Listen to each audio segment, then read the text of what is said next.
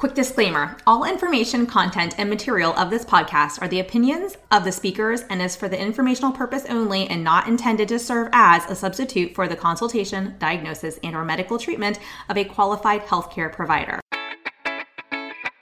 Welcome to the Untethered Podcast. I am your host, Hallie Bulkin. I'm a certified orofacial myologist, feeding specialist, and mentor.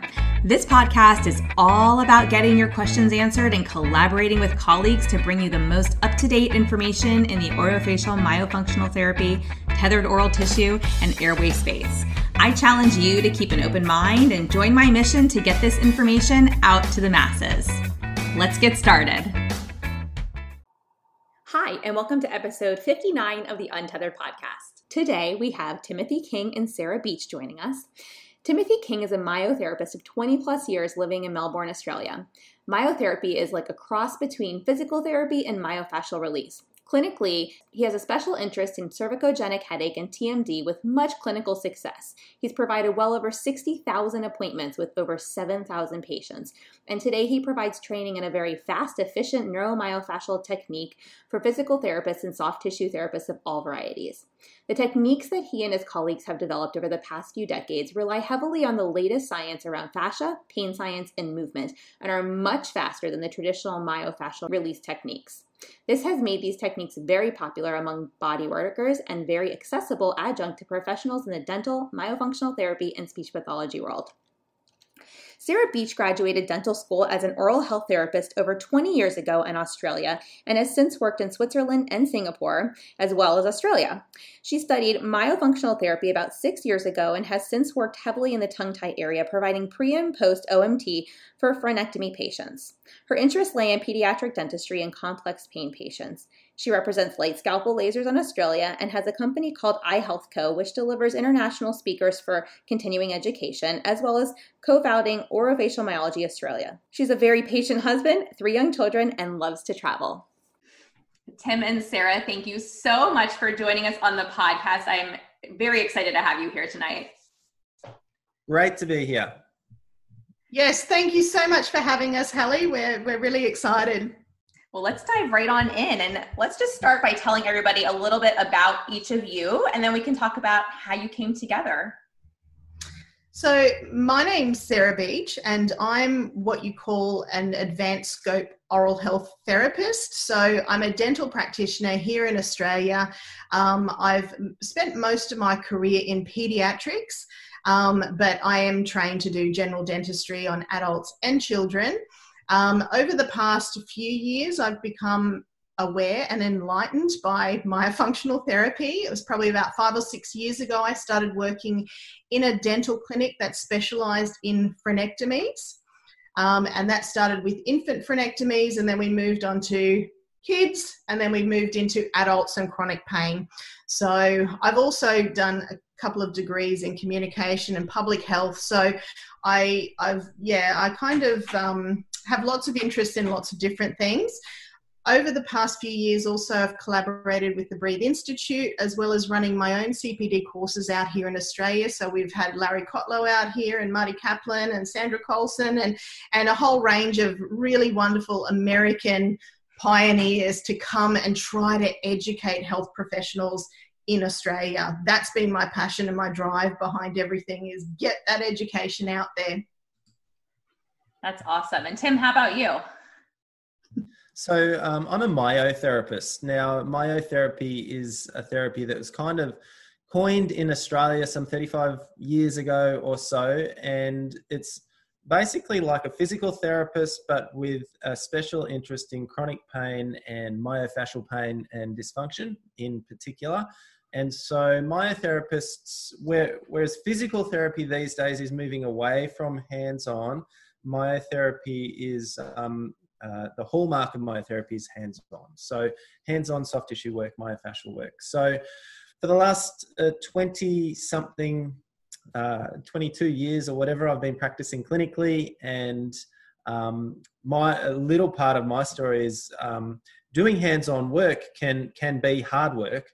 And uh, I started after a year or two, once I started to get busy, I got uh, a bit fatigued. And so um, I did a lot of research into fascia and a lot of research into some very, very efficient techniques, thankfully, from some um, practitioners uh, very close to me in um, uh, where I am in Victoria, in southern Australia, um, who uh, practitioners who had very efficient techniques but had no idea why they worked.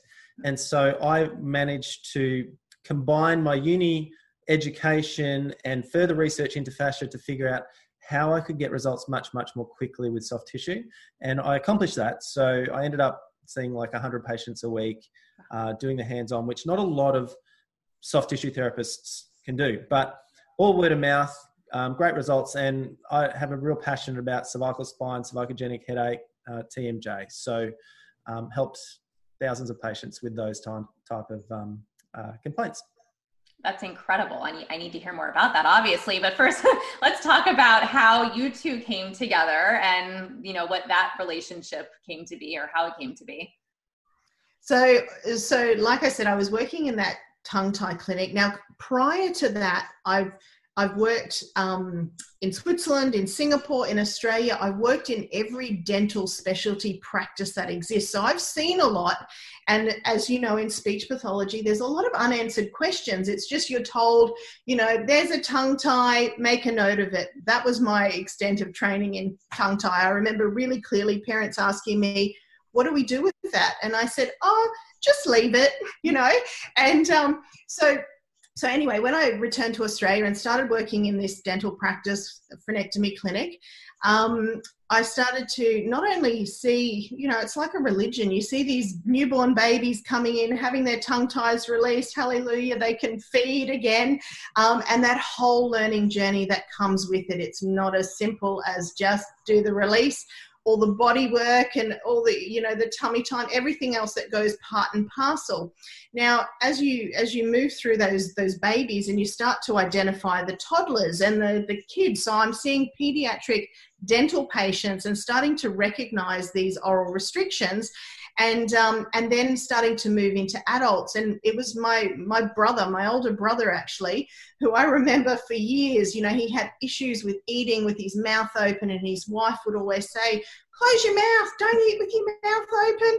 And um, and so i thought let's let's release his tongue tie. So we had him come in and um, and then it was my nieces and nephews and then we went on to adults and then we became known for for adult frenectomies. And so what what we started to see come in was the people that had really obvious tongue ties, um, but also the people that had tongue ties that weren't so obvious or maybe weren't even restricted tongues, but had gone to every practitioner out there suffering with TMD, so temporomandibular joint dysfunction, or headaches or neck pain, and they started there was this movement of oh well it must be the tongue tie. So i started to interact with these patients. So by then i'd studied myofunctional therapy. I'm doing all the pre and post care for the frenectomy so guiding them through that seeing incredible changes in their speech and their eating and and um, in their pain levels and just the overall appearance of their faces these these kids and adults. And um, to the point where i was starting to notice some of them were much better before they had the frenectomy. And actually, the frenectomy wasn't really a good move for them, but they were hell bent on having that frenectomy done. So I had amazing compliance from these patients. Now, what I started to observe was, you know, myofunctional therapy is, you know, it can be hard work on a patient who's dysfunctional. So, you know, we always worked hand in hand with a body worker, but finding a body worker who could help these adult chronic pain patients was really challenging. And so I started to do my research and, you know, go to different chiropractors and physios and osteopaths and say, show me what you do. And I started to just integrate those moves in the practice. I didn't know, I didn't know what I was doing, but I knew wasn't harmful, but uh, but you know patients were responding, and you know when you do that, my headaches go, and and um, so then I thought oh, I've really got to do some formal training because nobody knows, so maybe I need to learn. And we had a, a physical therapist from the United States come out here, Walt Fritz, and I did his course. You know he targets a speech pathologist, so I was the only dental practitioner in the room. It was full of speech pathologists, and um, during that course, I said to him you know, what am I feeling for? How long do I hold it? I can't do this in a dental chair. I can't sit there for five minutes or 50 minutes and not have a clue what I'm actually feeling. And, um, and so anyway, so meanwhile, I'd noticed this guy, Timothy King, online teaching myofascial release, but it was for the body. And I said to him, Can you just teach me stuff for the head? Because nobody's doing that fast and effectively. And um, and I I'll never forget the first time I spoke to, to Tim. Um, you know, he was he was in Mauritius doing some humanitarian work, and I'm saying, "Can you just create a course just for me? I just need to learn this." And um, he's like, "Oh, well, I can, you know." Anyway, so over the years, I was sending him, you know, videos of patients and um, and basically saying, "What do I do here? What do I do there?" And slowly started to learn and apply his techniques um, until eventually I got this is not going to sound good, but I got really sick of patients wanting to come back to me to be helped after you know after we'd finished our myofunctional therapy and frenectomies and and I, I just wanted to be a dental practitioner. And they were saying but i don't get the same relief from my body worker so I need to come back to you. So I was saying, okay, well, maybe we can do three monthly checks and cleans and, and I can do it then. Um, so anyway, long story short is I said to Tim, we need to teach people this stuff because it's crazy that I'm not a formally trained body worker, but patients are getting the most relief they've gotten from me. And um, I said, so let's collaborate. And because I know that body workers don't like sticking their fingers in people's mouths, and I'm really comfortable in the mouth. And, you know, and conversely, dental practitioners, we don't like putting our fingers outside people's mouths.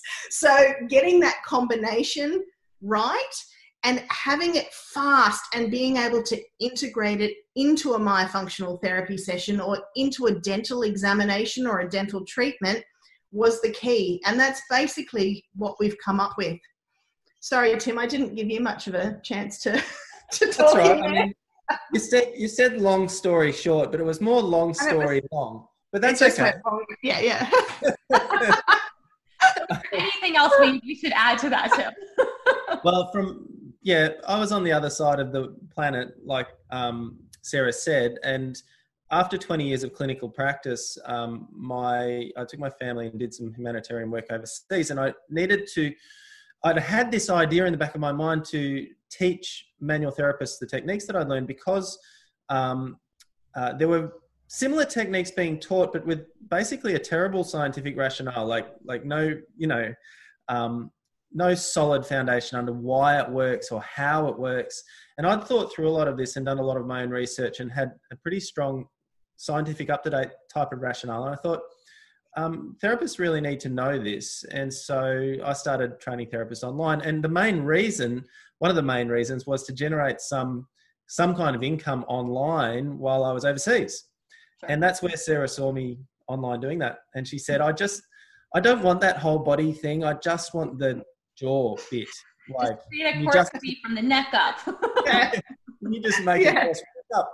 And I said, well, no, I, I, don't really have anything like that specifically. So, but we started talking. I went and did some training with Sandy Colson along with Sarah and have since sat under and collaborated with um, uh, the Breathe Institute and Dr. Soroush Zaghi, as well as Larry Kotlow, sat under um, Larry Kotlow, and I don't know who else, just name after name, and learned in the last two to three years.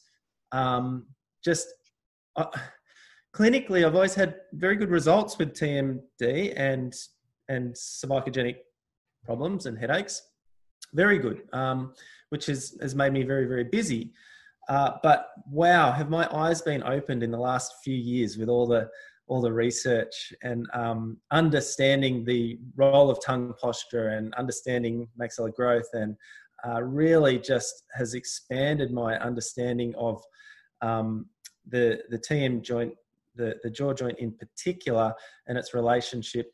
Um, and so, uh, this is kind of Sarah's fault, but I uh, the the beauty of it was that unlike most um, whether it's craniosacral work or whether it's myofascial release, um, those kind of techniques are very slow and they're very kind of specialized.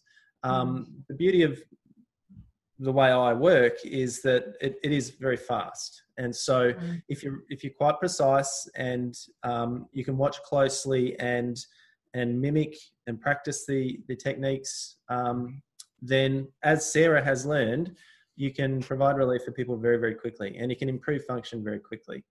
So uh, there's a lot more to say on that. Probably one little, one little thing on that is when I sat, when I first heard Soroush speak, he came to Sydney, uh, Dr. Zaghi, and he, one of the stats, and Sarah alluded to this a minute ago, one of the stats that he had observed clinically, they've found that um, 50% of people who they suspect need some need a frenectomy or frenuloplasty, they do the myofunctional retraining and their symptoms go away. Their airway improves, and they find well, you know, 50% of the time they don't actually even need the the release because they're functionally improved.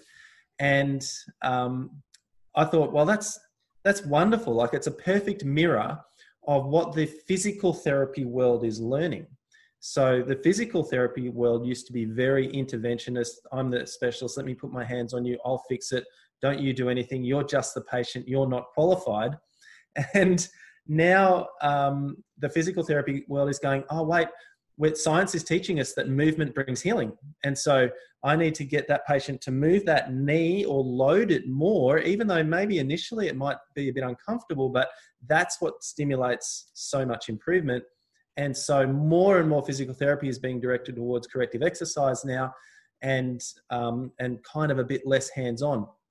But the, the, the science underneath that is really exactly the same rationale that we see functionally around, um, around that orofacial complex. Um, and so uh, when, yeah, when I heard those stats from Breathe Institute, I thought that makes sense. Um, it's, it's perfect. It's great. Yeah. And I think just to further qualify that, I don't, what Tim's saying is not that everyone who presents with a very obviously tethered tongue um, falls into that category because if they're very obviously tethered, they need the work. The difference is the patients that come to us or go to the Breathe Institute are a wide range of patients who think they need a frenuloplasty. So 50% of those who are presenting with symptoms that they think might be related to a tongue tie, when in actual fact, it's you know there's they work collaboratively so it's it's something else um, but it's it's really driven by the fact that the patient hasn't been helped anywhere else They've they've they've exhausted all options, and that's the beauty I think of where where the Breathe Institute sit and where I sat here in Brisbane is I got to see this select group of patients who had all the red flags had been eliminated. They'd done, you know, every kind of, some of them had spent hundreds of thousands of dollars. You know, a lot of them had, you know, were just at the absolute end of their mental and physical tether, you know, suicide attempts and mental health issues. And, you know, I really got the cream of the crop to be dealing with, which really challenged me because because I didn't want to let them down. And when I saw such incredible results happening, but so varied, you know, some people responded so quickly. And then I started to take into account their mental health or how they'd been treated in the past by other clinicians. And I remember saying to Tim once, I said, I don't understand this because this guy, this patient of mine, he needed a back operation. And I've done myofunctional therapy and we've done a frenectomy with him.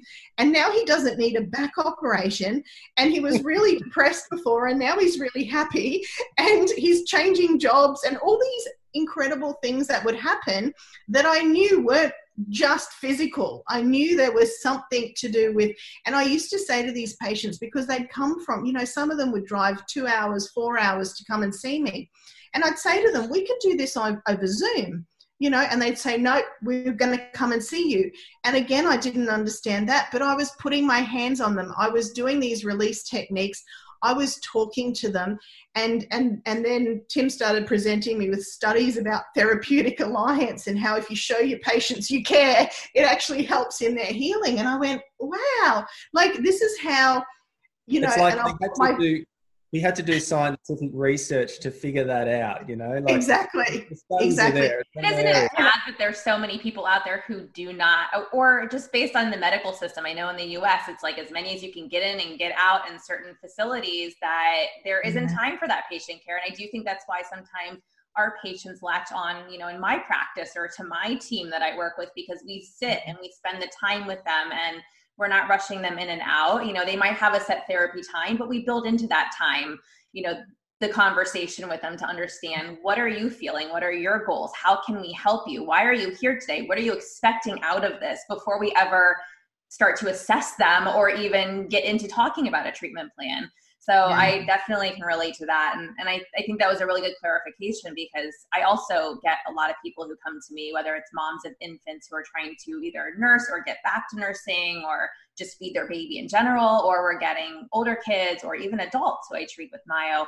Um, I would probably say that, you know, half the cases that come to me too are borderline, right? Where they think they're coming because they need that pre-op work and then i'm going back to the dentist or somebody and going well hey actually they're kind of borderline they're like you know yeah. when i take their measurements i'm seeing like that between that 50 and 60 mark and i'm not entirely sure they actually need it but come back to me let's let's give them three weeks let's see what mm-hmm. they do at home with their you know their program and let's see where they are three weeks from now before we jump in any further because they either might still need it in three weeks or we might know you know that we, we think they're well on their way to correcting this. So um, I think that's a really good point that one, not everybody needs a release, even though they may think they do when they initially come to you. But, you know, and obviously there's people who are very anteriorly tightly tied and no matter what they do they're not able to elevate their tongue and that's a very different story um, but we get a lot of those borderline cases and so many health issues that no one has ever pinpointed before and that's why they're ending up in my chair i mean i've had teen swimmers who are up all night, who cannot sleep, and then they're getting getting up at 4 a, 4 a.m. or 5 a.m. to go swim after not sleeping all night, but they had obstructive sleep apnea. And mm-hmm. unfortunately, that was the end of the swimming career. I felt horrible about that, but you know that was actually the teen's decision. You know, so we get these really interesting cases, but they've been to 20 other practitioners, and not one person has been able to help them. And you see that depressed teenager or adult sitting across the table from you, and you're like, I, I I got to figure this out. I got to help them. So uh, that re- that resonates. I, lo- I love hearing, you know, when other people are clearly very yeah. passionate about it and get it from that that point. Yeah. And there's so many healthcare providers out there. I was listening to a podcast recently with an oral medicine specialist and and he was he was, you know, saying that pain patients, you know, people with orofacial pain can be really depressed and you know if you're not ready to have those conversations kind you didn't say steer away from them, but just be mindful that mm-hmm. maybe you as a clinician might not want to have those conversations. And, you know, for me, in with my experience, I kind of, you know, sometimes those initial consultations can be really long and really heavy. But if you get that out, the road to healing and also just just ongoing. It's not an uphill battle anymore. It's all just been laid out on the table. And and you know if you listen to your patients and we we quote this in our in our course if you listen listen to your patients they will tell you the diagnosis. Oh, yeah. but quite often we don't listen. We just hear what we want to hear or what sits in our little bubble and we don't listen to the trauma that they've had or you know where it all began. It's just we're so quick to just put a band-aid on what they present with instead of going back to the cause of their problems. And as you know in feeding it, it you know right back to in utero. If you can you can go right back there and talk week about 12 when they started swallowing in utero yeah. Exactly exactly. So so you know it's it's um yeah, just listen to them. Communication. If you don't know the answer, tell them you don't know, but tell them you're sure as heck going to send them to someone who might know. And if they don't know, you'll send them to someone else. Be their person who who helps them. And there is no it's not a scary place at all to be. It's a it's an amazing place to be to sit there and to be able to to help them achieve you know either resolution or certainly a far better quality of life. And yeah. Absolutely. Yeah. The whole thing breaks down a little bit where when uh, you said you got the cream of the crop and you were describing those highly complex patients with long-term chronic pain sarah. And mm. these are the patients that get end up getting referred to specialists often. And a specialist has a mindset basically they're specialized in their area. Um, they're critical and essential um, for so many life-threatening illnesses and yet they're biologically focused. So the, mm. if they can't see the problem with the biology, if there's not a tumor there, if, if it's not a deformation, it's not a nerve compression, not something they can see, then they kind of that that's it. And it's pretty quick and not that hard for a, for a specialist to screen for those things.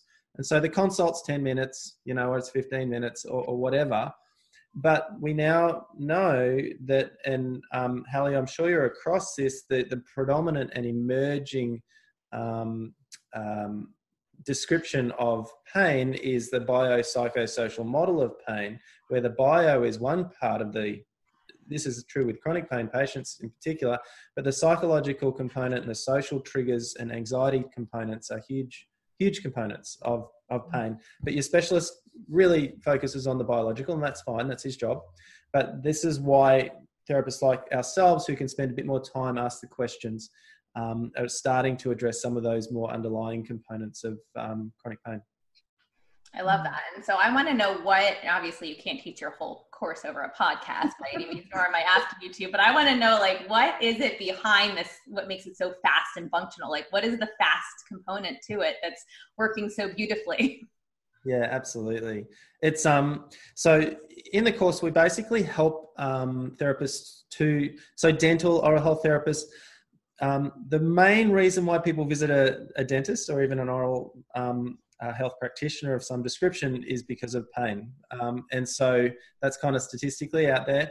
And so, and yet we've found, as I've talked more with Sarah and I've interacted with a lot more dentists and orthodontists and oral health therapists, etc., etc., um, the knowledge of pain and the differential diagnosis of pain that presents, like even just uh, trismus and you know the type of jaw pain and things that occurs can often occurs after a prolonged dental procedure or after orthodontic interventions.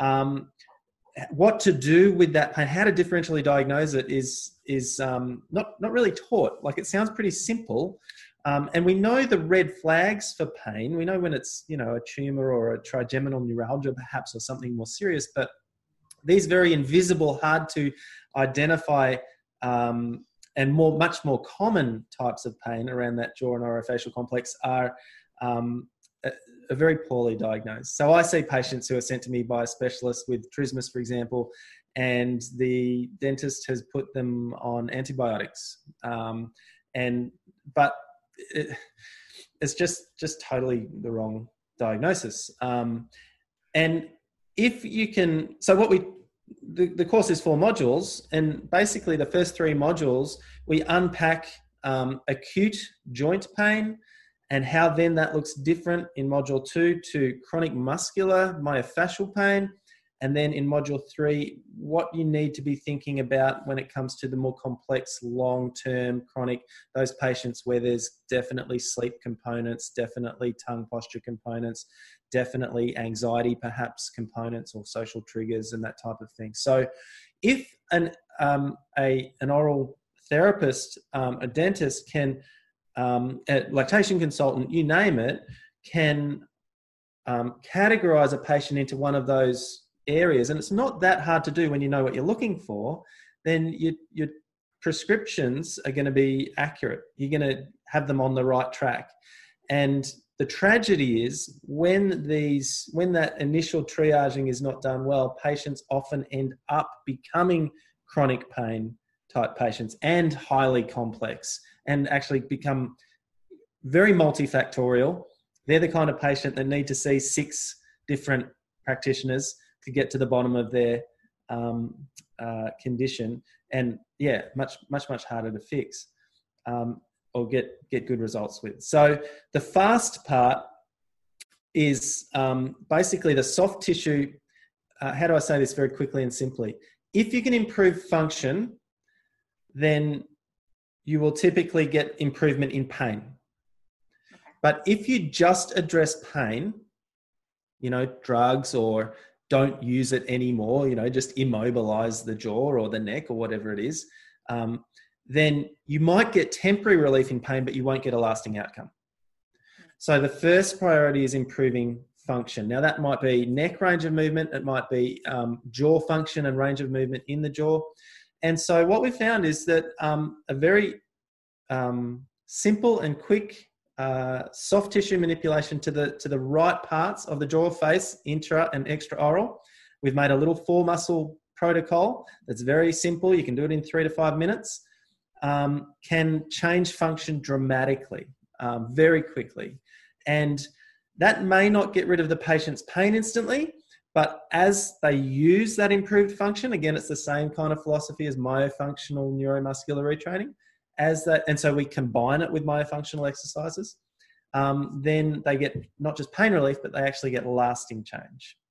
And uh, sometimes it's um, almost saddening how quickly patients with 18 months of pain or two years of pain actually get better. And you kind of think, oh, they could have done this a long time ago. you know, it takes a week or two weeks or something yeah. So Hallie, over over the course of Tim and at my adventure, every time we go to a conference or we um, yeah. somewhere together, we always come across patients or, or practitioners who say, Oh, I've had this particular pain for however long. The amount of dentists and TMJ specialists and everything that say, Can you just have a look at this? Because because they're all sort of stuck here and you know and tim goes well your problem's coming from here. And they say oh i've done every tmd course out there. They never told us that you know that the head was connected to the body essentially. And um and i guess uh, and i filmed i filmed every all of these cases that tim does because it's it's like it's miraculous. It's ridiculous how fast he can solve their problems. And and like he said some of them you know they're just pure coincidence. You know we went and saw a prosthetist down at the gold coast when steve olmos who's a big tmd dentist in the states was here. And this was steve olmos's lab technician and we went into his laboratory, and his assistant is saying, Oh, I've had this pain for 18 months, like right in the thick of this. And I said to Tim, You have to treat her, treat her now, and I'm going to film it. And she's no, one of the cases that we've, we've presented. Um, that one treatment with some myofunctional therapy exercises and her life changed. Like that's how simply it can be solved, but it's almost too simple for people to kind of go, oh, it's got to be more complex than that. Surely you've got to put gadgets and make splints and do all this expensive stuff.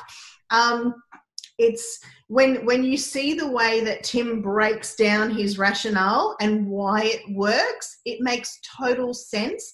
Now, and and the fast part is the part that you and me as clinicians we need it to be fast because that's not our focus. We need something that's going to be quick, give results, give the patients hope, and then we send them off to Tim or the body workers of the world. But at least they know that there's something that can be done in conjunction with what we do as well. So I think it's it's very much designed in a way to fit into a dental practice or a myofunctional therapy practice because there's no point in like when I went to to craniosacral and other physical therapy classes that I've done. And I just, in my head, I couldn't work out how I'm going to apply that practically. So this takes the body worker's skill and knowledge and and even me who's not a body worker can you know get enough specific sort of instructions I know where the masseter is. I know where the temporalis is. If I do it this way, I tell you, it's it's pretty idiot proof, isn't it, Tim? if I've been able to do it, And the great thing about it is it's less is more. At first, I used to do it and do it and do it because I thought it had to be a long massage because everyone taught long massage. But this is literally you go over it once. It's and and so the way we integrate this protocol into our examinations is it's it's while we're doing an assessment. So I'm doing an assessment on a dental patient and and there's really no harm and it's everyone has these freakouts is it in your scope of practice? Well yes. I've been trained to palpate the lymph nodes and i'm allowed to touch the masseter and i'm allowed to touch the temporalis. And while i'm assessing i'm actually treating. I'm getting feedback. I'm communicating with the patient. How does that feel? You know let me know if it hurts. Tell me to stop if you don't like it. If the patient isn't a pain patient, it's still not lost because they go, oh, that just feels really good.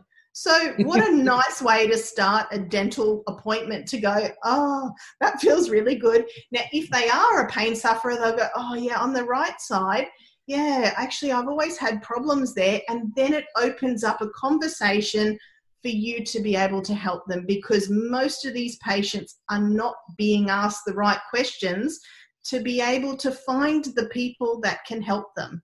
Yeah, well, and I can see how a myofunctional therapist, speech pathologist, RDH, who's doing, you know, doing myo, could absolutely integrate this right into what they're already doing in their evaluations. Because I know that's that's what I'm touching when I'm when exactly. I'm on their face, and I'm, you know, we do for my feeding cases and my pediatrics, I do go in the mouth too a little bit too yeah. to see to feel muscle and tension and what's going on, and you know, yeah. why does this this side look overdeveloped and this side's underdeveloped? I'm guessing you only chew over here, but you know, we know what that's going to turn into as they continue to use those patterns, those maladaptive patterns.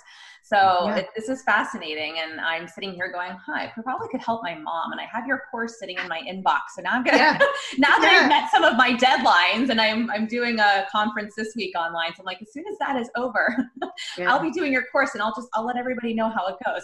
Uh, but I'm really excited because this sounds super functional and something that I teach um, in my feeding course to speak speech pathologists and OTs, the online that we recently launched is fascia is connected and i say from your tongue to your toes because i want to drive home and the whole mm-hmm. concept of it nothing works in isolation in the body it's all interconnected and i had um, a really fantastic practitioner on monica berger who is a chiropractor and she teaches some courses too um, i think online as well actually and she was one of the first people I had on the podcast who also spoke to that concept that we are completely mm-hmm. interconnected. And what you do here, especially in the mouth and the tongue and the jaw, you know, impacts the rest of the body.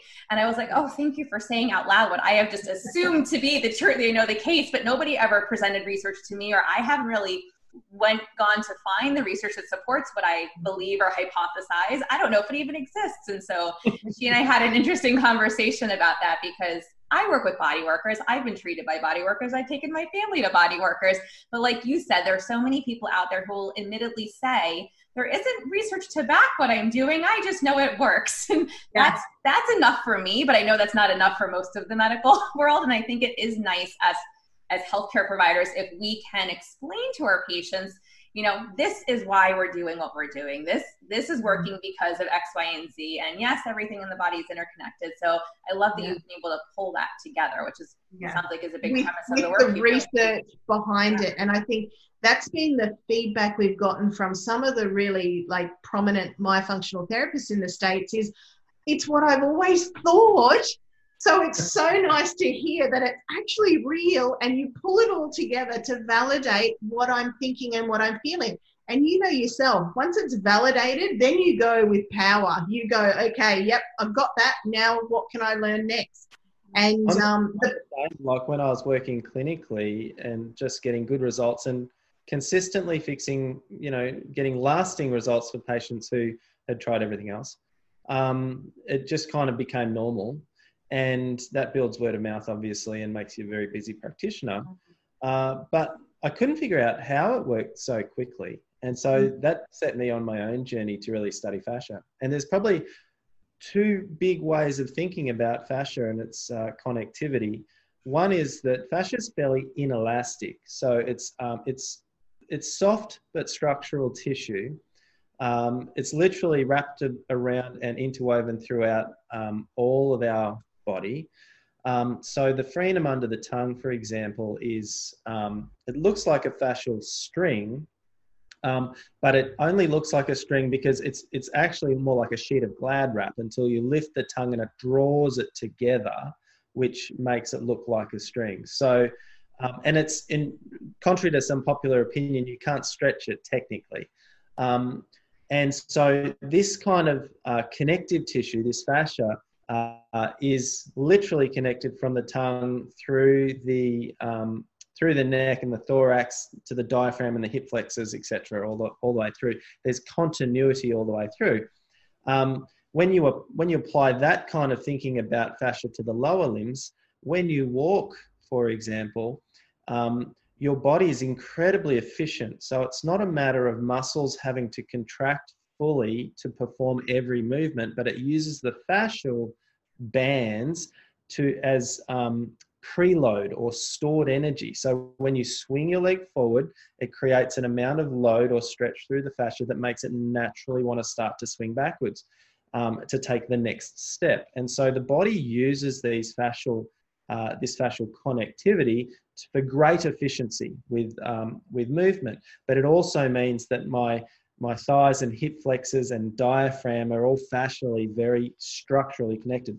So we've kind of been learning about that thanks to the likes of Carla Stecco in uh, Italy, who's an orthopedic surgeon who's done a lot, probably more than anyone, fascial dissection, and others like Tom Myers in the US. Um, and but the the other side of fascia is the fact that it's a thinking tissue and so fascia has always been seen by the medical profession as the white stuff you cut through to get to the real organs. And um, no one's ever actually studied it exclusively until literally the last decade or so, maybe 10, maybe 15 years. And what we're finding is that it's very, very rich proprioceptively. It's packed full of mechanoreceptors and proprioceptors. In other words, it's connected to your central nervous system and it's conveying information about whatever it covers into the central nervous system. And this goes so far as to, you know, how you go to the doctor and they do it, do a knee tap reflex. You, you know the one.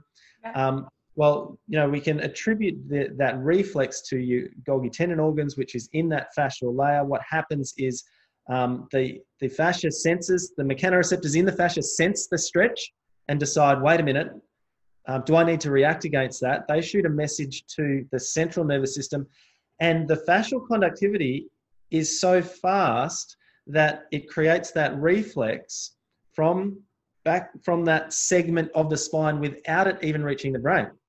So the brain hasn't caused that reflex; it's a fascial reflex that um, the mechanoreceptors in the fascia have have created. So, um, without talking all day. Uh, it, it just helped me to understand oh, if I stimulate, especially the epimysium, which is the layer of fascia kind of on the surface of the muscle, if I stimulate it the right way on a skeletal muscle, so on a masseter, for example, um, I would find clinically that the function of masseter would change virtually instantly. And it wasn't because I massaged it really hard. In other words, I didn't loosen it but I stimulated it. And that's a very different way of thinking. Mm. And so it means that a lot of those heavy, slow, painful kind of techniques um, really come from a way of thinking that says, I'm the therapist, that muscle's tight, and it's not meant to be. I know better than the body, and I'm going to, you know, mush it until it's loose. I'm going to massage it really hard until it's loose, no matter how much it hurts. Whereas a much more subtle stimulation. And osteopaths have been over this for, for 100 years, but the research is really just starting to come out now. A very subtle stimulation. And then let's just do like the four muscle protocol, um, make it brief, three minutes, and just look at your movement again. Let's see if it's changed. And very often it's changed. And you're like, okay, it's changed. Well, why would I do more? Why would I keep pounding away at those muscles? So I apply that rationale to whether I'm working on a lower back or a knee or a neck or a jaw. And um, it's been very, very faithful um, for me clinically. That's actually very helpful. It makes a lot of sense because when I took my my daughter to the osteopath, she wasn't yet crawling, um, and I think she had just started walking maybe. But I know as a developmental therapist that we need to crawl. Crawling is a very important developmental milestone for many reasons, more so than we'll go into here. And within, I oh, don't know, she wasn't walking yet either. Within three days, she stood up after that appointment. And, you know, when you go to an osteopath, it looks like they barely put her hands on her. She was sitting on my lap and, you know, it's a husband wife team and, you know, they did their thing. And I was like, okay. And that was my first experience, you know, as a mom going to an osteopath with my child. And three days later, she stood up and started walking. and then, and she was not delayed yet, but we were getting there. And she was that kid who was treated by a traditional PT from torticollis, had her tongue tie released, you know, the whole thing. Um, and never really fell behind her milestones, but also never crawled. She would drag one foot behind her, but she was on her front hands. She could get up the stairs that way. She could very quickly get across the room. And I just sat there as that therapist and the myo mom going, oh, come on, put that knee down, put that knee down. Um, and a week after she started walking, she started crawling. And I was so excited. And I was like, oh my gosh, this is the best day ever. My husband was like, why are you excited? She's already walking. I was like, you have no idea what this means for development and full body connections and all the things that are happening right now. And he was like, okay, whatever. but you know, it, it makes so much sense when you explain it the way you just did as to, you know, that, that minimal input that she needed after all that time we spent in physical therapy, traditional mm. physical therapy you know, that one appointment is what I attribute to her success with walking and then crawling right after. And I was like, wow, something about the fascia just needed to be. Yes. So we have so minimally. The beauty of that is that, you know, your allied health, you know, other than body workers, so your dentists and orthodontists and um, uh, other oral health therapists can can leverage that and use it. Like you don't need to know everything about the cervical spine and everything about um, every piece of fascia in the mouth. But that four muscle protocol where you, well, you can do this and just see if it changes that person's function. And I think, uh, well, the more we talk to, to dentists and train dentists in particular, um, the more we kind of think every dentist should have this up their sleeve because half the time they their prolonged procedure leads to some kind of um, dysfunction in that face and jaw, and it could be corrected very quickly and simply, or at least identified and referred a lot more quickly and simply. This is amazing. I love it. I love it. Is there anything else that you want to add, either about your program or do you want to share a little bit about the program that you have that you're offering um, so everybody knows where to find you? Yeah, so um, the original program that I've created that I that is really targeting body workers. So the the kind of rationale that I've just unpacked, um, that's um, that's a six week uh, course and it goes through the science, it goes through the rationale, it goes through the application, uh, 70 or 80 videos, and um, it's really for body workers, whole body. So we treat everything from the big toe to headaches uh, as far as pain goes using this technique. And um, yeah, it's very, very exciting. I just love hearing feedback from therapists that do it because a lot of the time they can actually reduce their time frames and, and be much more efficient in what they're doing personally i can work very efficiently and so i can kind of juggle my time frames if i have a patient that's highly complex and i need to talk to them for a lot longer i'll just create more space. But the majority of people you know you can treat them a lot more quickly than most physical or soft tissue therapists realize um, they can. So that's uh, fastandfunctional.com is is it is the website. Um, there's plenty of info on there. So physical therapists body workers massage therapists chiros osteos have all done that kind of training. And then um, the what Sarah and I have just developed is uh, can be found on the same site, um, but we can put links under this, I guess. Um, yeah, we'll put them in the show notes, and yeah, so yeah, they can find everything very easily. Yeah, at least a link. So that TMD program um, is on the same site and a, and a page on that site. Um, but even on the um, page where you where you get access to the program, there's probably a good half an hour of videos on there. Just like if you're not sure what it what it looks like or what you're getting yourself into, there's lots of information. All the modules are spelled out, um, and so it's a little it's useful for education in and of itself. Just that page, yeah.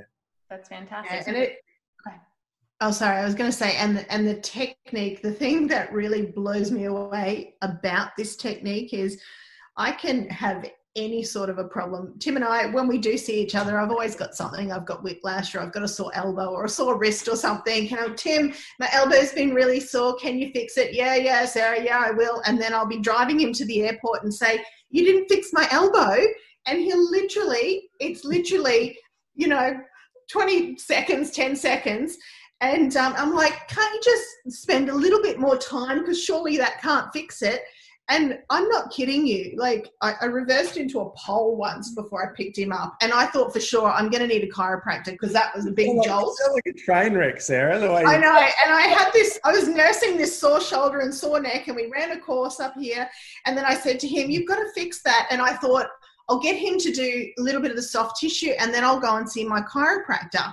And lo and behold, he did whatever he did on those muscles, and I didn't need my chiropractor. And I thought, wow, this is really, you know, it just constantly, even after three years of knowing him, my mind is still blown at how effective the technique is. And and also at how, you know, how easy it is to apply. So for me, it's crazy. When I go for a massage now, I try to tell the massage therapist to, I used to love the good deep tissue massage, but now I can feel how counterproductive it is. And I want them to just do some, some of Tim's technique.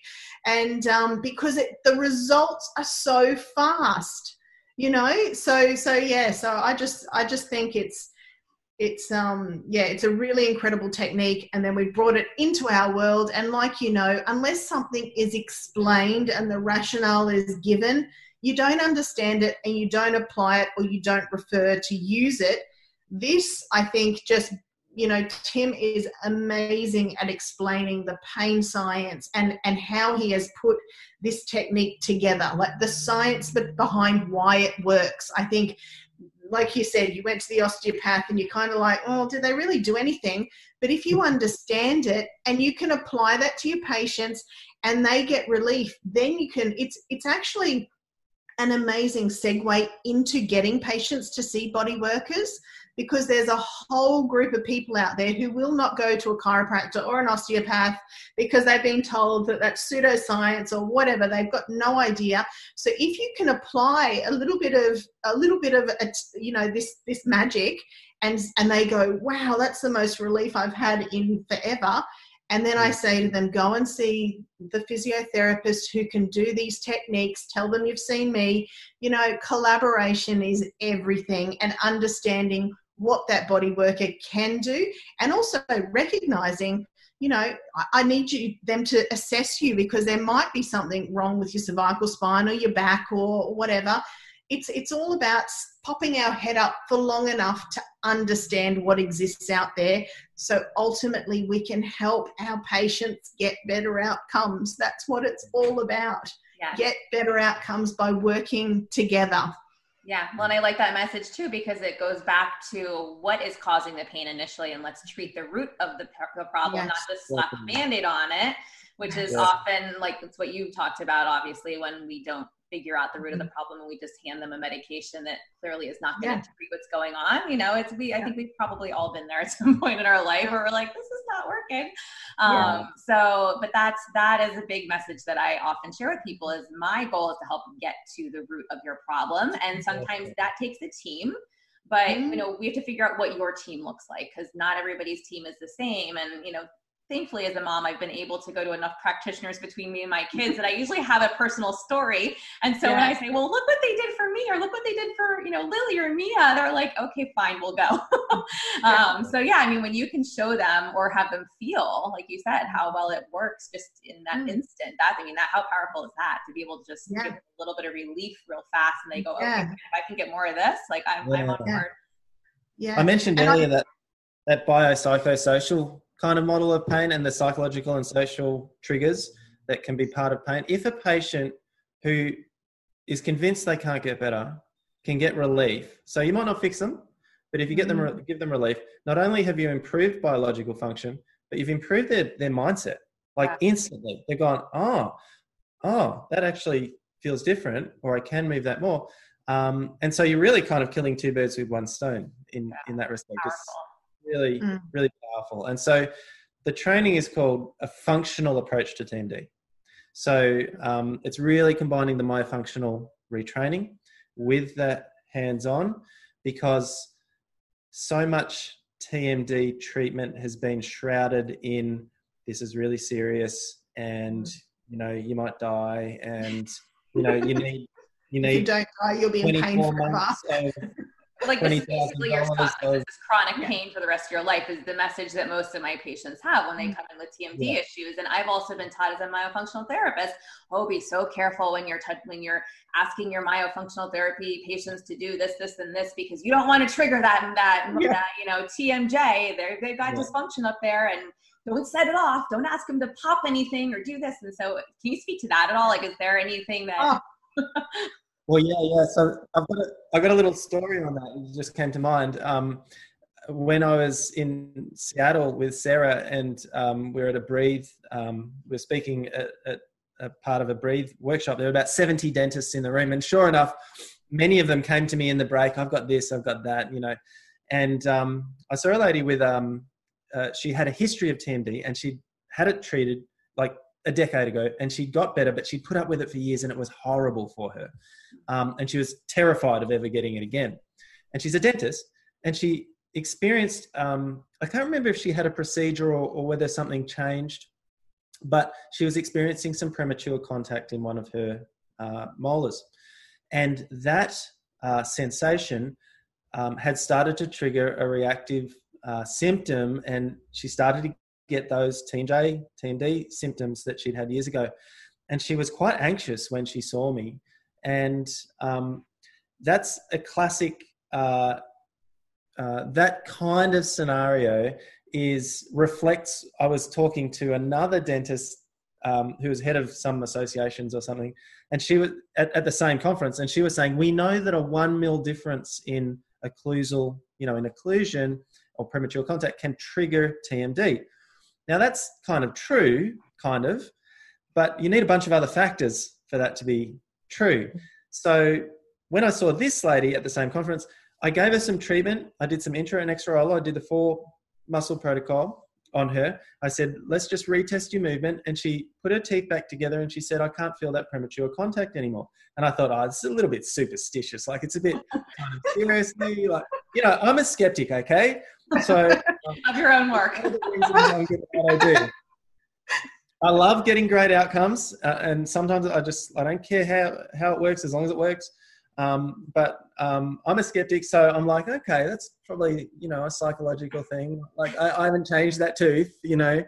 Um, and so I was, I was honestly, I saw her the once, um, and then the reason why I bring this story up is because that lady with the fear associated, the history associated, would could very easily have gone. She was like, "Oh, I don't want to get the tooth shaved down. I don't want to um, get it extracted." You know, she was nervous about all of these things.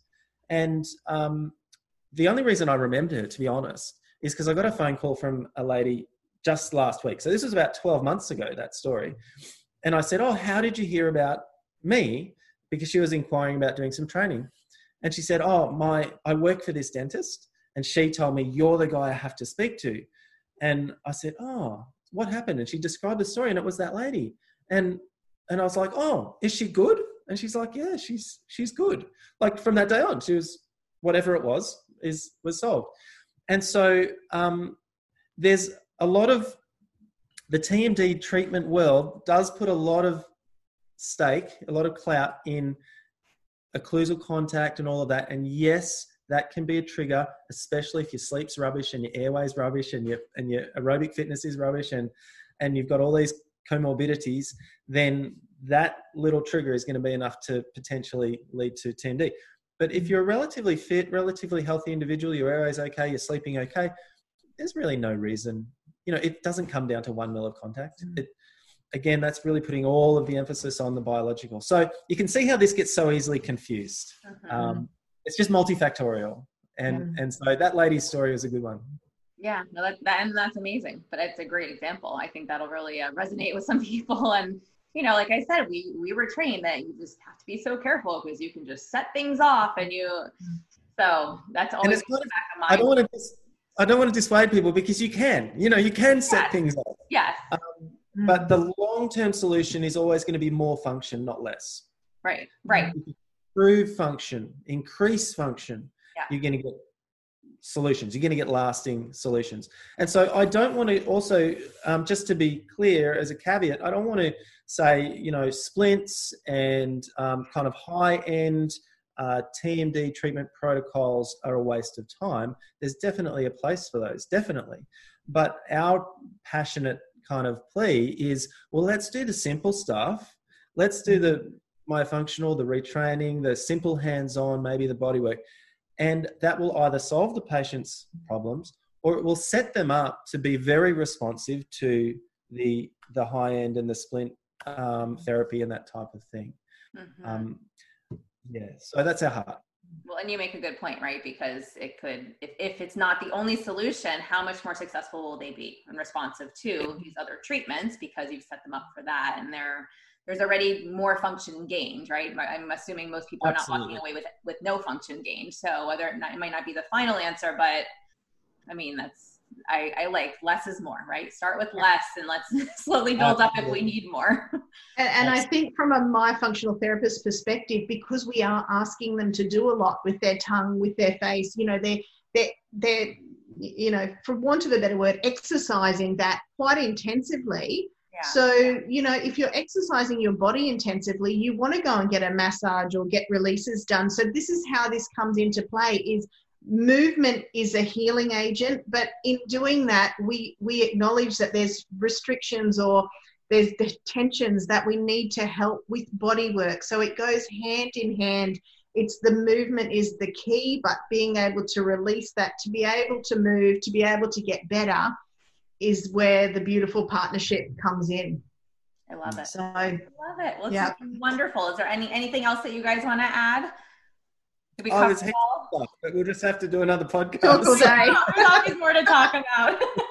Sounds great. Yes, you can apply. You can apply this to babies, to toddlers, to you know, it's just a different you know level of intensity, I guess. And in the in the program, you know, I've got an infant in there, so I just show you how I would apply this to an infant and um, and again you've always just got to remember and it's like i said it's taken me years less is more it's, it really doesn't require much to stimulate that. No, you're not going to hurt them, um, you know, because it's it, you can only help them with this.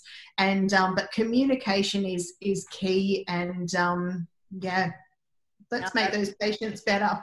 that's fantastic. I'm like, I need to get my hands on this right now because I have yeah. families who are like, yeah, we'll go to body work and then they leave and get the release and they don't go to body work and then I can tell when they come back. I'm like, you didn't go to body work.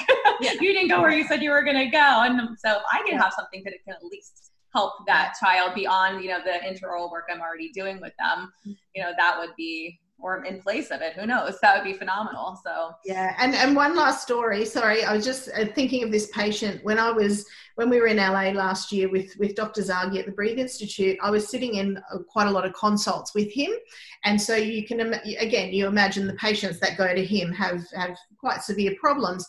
And i was sitting through this consult of he was you know a man in his late 40s and he said I just want to be able to eat a hamburger. His his opening was 22 mil. He was so restricted, and he said, "I'm actually I'm just sick of it. It's been years and years. I've done everything I can do. It's time just to get surgery done. Here I am. Take it away." And anyway, so Dr. Zaghi did this phenomenal consultation. I tell you, sitting in there, I said to Dr. Zaghi, you need TV cameras in here. It's amazing how he how he operates.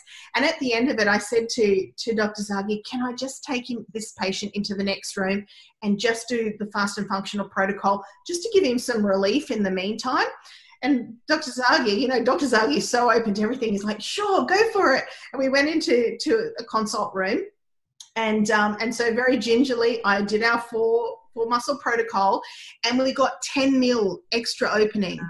Now to go from 22 mil to 32 mil for this man was life changing, yeah. and he could not believe that something so quick made such a difference.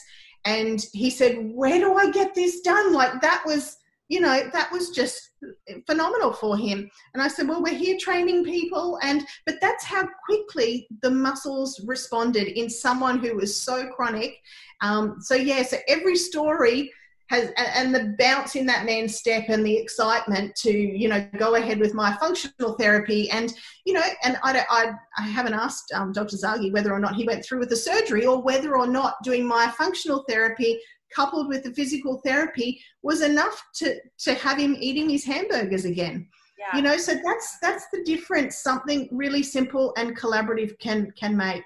Yeah, and I think that's a perfect story to end on. I mean, that's it's beautiful, right? The little the little things you can do yeah. to just make such a big yeah. difference in someone's life. His goal was eating yeah. hamburger, right? But you also never would have known that unless you had asked him why he was there and what you could help him do. So that whole, you know, conversation with your patient, they come in and you're like, okay, surgery, let's go. Yeah. Which unfortunately is the model in so many places. And this guy just wanted to eat a hamburger. So yeah. exactly. Cool. I love it. I love it. I know we can talk all day. You guys have been absolutely amazing. I'm super excited to go through the course myself. Um, is there anything else that you want to add?